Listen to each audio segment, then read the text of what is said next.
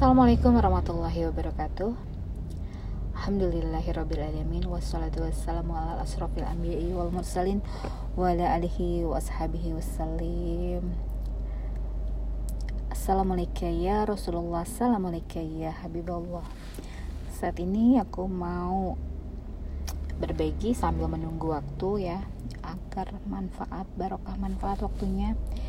Jadi aku mau membagi tentang tentang apa yang aku maknai dari aku mendengarkan surah Al-A'raf.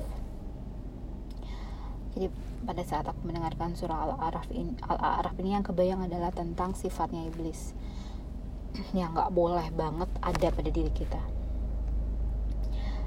Bismillahirrahmanirrahim Jadi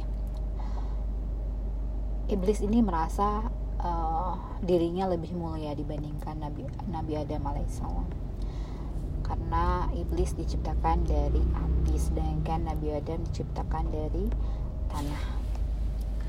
Nah sifat ini kita nggak boleh miliki. Merasa lebih sombong. Merasa dirinya lebih mulia. Um, itu tidak boleh banget kita miliki kemudian sifat yang nggak boleh kita miliki lagi adalah sifat pendendam. Ya dendam uh, dengan dendamnya ini minta waktu ditangguhkan untuk menggoda anak cucu keturunannya Nabi Adam alaihissalam atas segala hal yang melingkupi ini semua adalah atas kekuasaan yang Allah atas kehendaknya Allah maka segala apa hikmah yang Allah berikan kepada kita menjadikan diri kita menjadi tambah cinta lagi kepada Allah dan dan beriman terhadap apa yang menjadi uh, ketentuan yang telah Allah berikan kepada kita semua. Dan kita syukuri dan jadikan ini hikmah pelajaran buat kita. Kemudian lagi sifat iblis uh, selain pendendam kemudian adalah sifatnya. Kita lihat lagi. Sifatnya adalah ya uh, tingkah laku seseorang ya. Kalau dia uh, bertingkah laku tidak berpedoman kepada uh, kitab suci Al-Quran dan hadis dia akan hanya memperturutkan hawa nafsunya saja. Itu namanya mengikuti sifat mengikuti apa yang diinginkan oleh iblis memperturutkan hawa nafsu kemudian lagi dengan segala tipu daya, bujuk rayu, tipu muslihat untuk menyesatkan, melakukan yang dilarang oleh Allah. Bagaimana iblis ini menggoda manusia agar terjerumus melakukan dosa. Itu nggak boleh kita ikutin ya. Jadi jadi kalau kita e, dibujuk rayu oleh suatu hal yang e, tidak ada dalam syariah gitu kita ikuti itu jangan mau. Kemudian lagi Nah, sifat menghasut. Nah, iblis ini suka banget menghasut manusia agar melakukan hal-hal yang dilarang oleh Allah. Hasut, hasad, wah itu bahaya banget. Ya, jadi iri dengki gitu ya. Kalau lihat orang senang itu rasanya dia sedih. Kalau lihat orang susah dia senang, ya Allah itu nggak boleh. Terus um, bohong ya dengan segala cara iblis atau setan ini berbohong mempergunakan segala macam cara agar bisa diterima apa yang dia katakan berbohong. Bersumpah pas, pal, paslu, paslu, uh, palsu. Bersumpah palsu ya. Jadi kalau orang tuh kadang-kadang ya untuk melancarkan segala niatan dan lain sebagainya itu mereka sampai melakukan yang namanya sumpah palsu. Ya apalagi kalau lagi berdagang itu kita nggak boleh berkata-kata sumpah demi Allah atau apa gitu ya jangan hindari karena kita takut banget yang namanya terjerembab oleh eh, kata-kata uh, kita sendiri. Kemudian dengan cara menipu berkamuflase ya. Hmm, jadi uh, berkamuflase ini sifat-sifat yang ibaratnya uh, tidak tidak berperilaku sesungguhnya ya. Menutupi diri dari hal yang sebenarnya uh, bermuka dua gitu agar agar orang itu uh, yakin atas apa yang kita omongkan bukan berdasarkan atas syariat terus orang yang terburu-buru atau tergesa-gesa dalam melakukan segala sesuatu tanpa dipikirkan lebih panjang tanpa meminta petunjuk dari Allah dan suka berbantah-bantahan ya. Jadi kalau orang ngeyel tuh ya ini kalau dikasih tahu bantah mulu ya kasih tahu lo perintahnya begini tapi ngeyel gitu ya. Itu adalah tindakan-tindakan yang sangat disukai oleh musuh kita. Ya, agar kita jauh dari godaan syaitan terkutuk yang pertama kita harus punya banyak tawuj ya. Kemudian kita harus banyak-banyak membuka-buka Al-Quran mempelajarinya. Karena orang pandai itu orang pandai tapi orang il ilmu tapi ilmunya itu tidak dipergunakan untuk menyembuhkan diri tapi ilmunya itu dipergunakan untuk menjadi pedoman hidup. Untuk menjadi landasan untuk dia beramal. Nah ini yang benar. Banyak-banyaklah kita berzikir mengingat Allah bersolawat. Terus kemudian menjalani segala sesuatu dengan sabar mengedepankan sikap rendah hati melupakan kesalahan orang lain. Ingat kebaikannya ya. Kadang-kadang tuh manusia yang diingatnya salah melulu nggak ngasih duitnya melulu kalau giliran ngasih duit lupain. Yang diingat kesalahan ada perumpamaan uh, apa nilai setitik rusak susu sebelah nggak nah itu cocok tuh. Terus ya kita harus juga berbagi-bagi ilmu ya. Tapi ya tidak semua hal yang uh, kita bagikan itu harus orang ikuti ya. Jadi jangan suka maksa juga gitu kan ya. Harus juga berpikir bahwa kalau uh, tidak menyangkut halal dan haram kita kan bukan ulama kita kan bukan ustazah ya. Jadi kita hanya menyampaikan suatu kebaikan. Kalau diikuti ya alhamdulillah. Kalau nggak diikuti ya itu bagus buat diri kita aja ngingetin diri kita.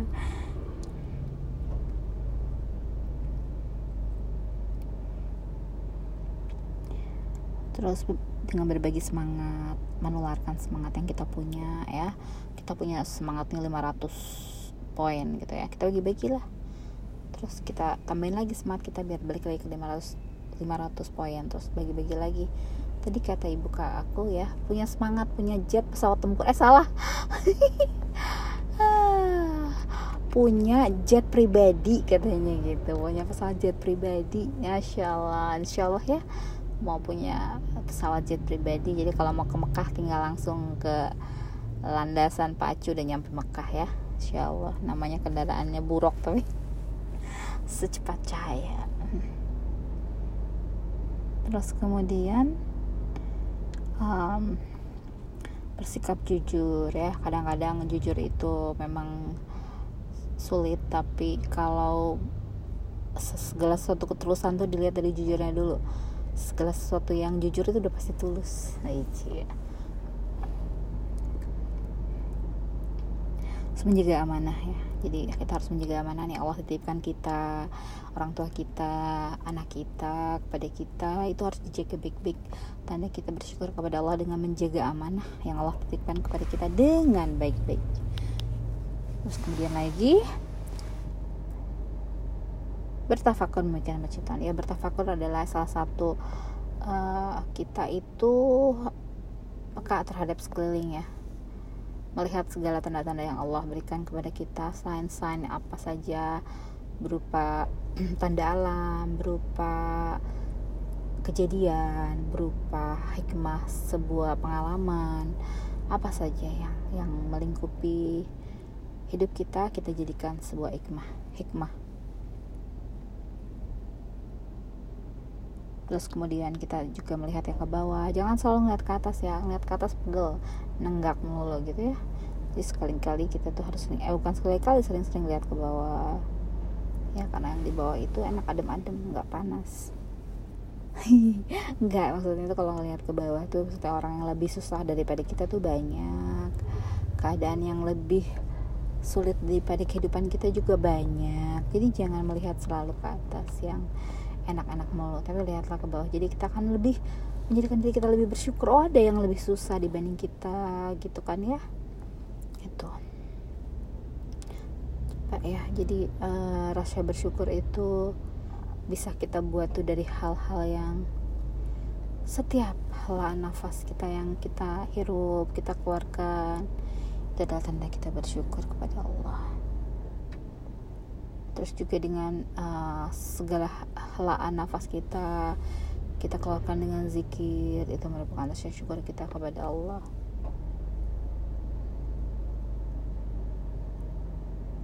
Menjaga pandangan ya menjaga sekali pandangan ya pandangan yang nggak baik dalam arti ya eh, hal-hal uh, yang bisa me menjadikan diri kita berbuat maksiat kita harus jaga pandangan kita ya. Menjadikan diri kita jadi pengen belanja melulu. Harus dijaga pandangan kita. Membuat diri kita jadi pengen uh, apa berfoya-foya. Harus dijaga pandangan kita. Membuat kita jadi pengen selfie. Dijaga keinginan kita. Jangan jangan mendekati hal-hal yang seperti itu. Membuat kita pengen misalnya di uh, apa dipuja-puji gitu ya. Kita hindari perbuatan-perbuatan yang akan membuat diri kita pengen dipuja dan dipuji. Terus kemudian juga meminta maaf ya. Minta maaf apa pun kita mau salah dalam kondisi salah apalagi ya apalagi kalau nggak salah tetap aja minta maaf. Karena Allah itu akan insya Allah mengampuni kita kalau kita juga pemaaf kepada manusia. Allah aja maaf pengampun. Lah ini kita manusia yang cuma cuman bisanya hmm, meminta pakai acara nggak mau meminta maaf dan kita harus menghindari perdebatan. Mau itu baik mau itu pada posisi yang benar ya mendingan hindari di perdebatan. Karena apa? Kalau orang udah namanya berdebat ya apalagi sama setan nggak boleh berdebat sama setan. Sama manusia aja nih ya nggak boleh. Karena apa? Karena kalau kita sudah berdebat pasti kita pengen menang. Nggak mungkin namanya berdebat tuh pengen kalah. Ya kalau pengen kalah mendingan diem. Kalau pengen menang pasti kita pengen berdebat pasti itu tujuannya kalau ingin berdebat. Kecuali kalau ingin menyampaikan hak e, suatu hal yang apabila tidak disampaikan menimbulkan mudorot. Nah itu perlu disampaikan. Tapi tidak perlu mendebat sekedar menyampaikan sudah diterima maka sudah selesai tugas kita. Gitu. Terus kemudian berdoa ya. Jadi dari segala nih hal-hal tadi ya uh, dalam rangka kita mengenali sifat-sifatnya setan terus kemudian bagaimana kita agar jauh dari godaan syaitan apa yang harus kita lakukan? Kemudian adalah dengan berdoa ya. Doanya nih salah satunya adalah Allahumma. Kita lihat ya. Kecil banget ya hurufnya ya. Kalau di ini nggak bisa digedein. Kita coba lihat cari yang lebih besar. Allahumma ini kok nggak catat ya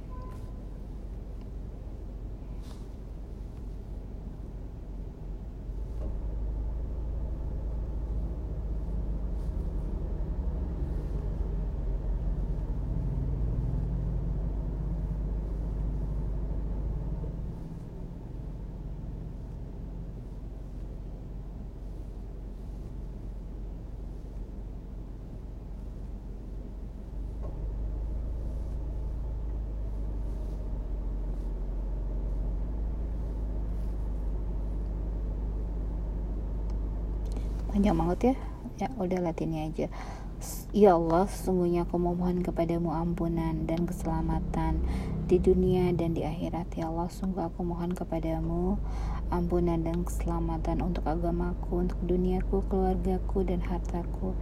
Ya Allah, tutuplah auratku, aib celaku, berilah keamanan dari rasa takutku.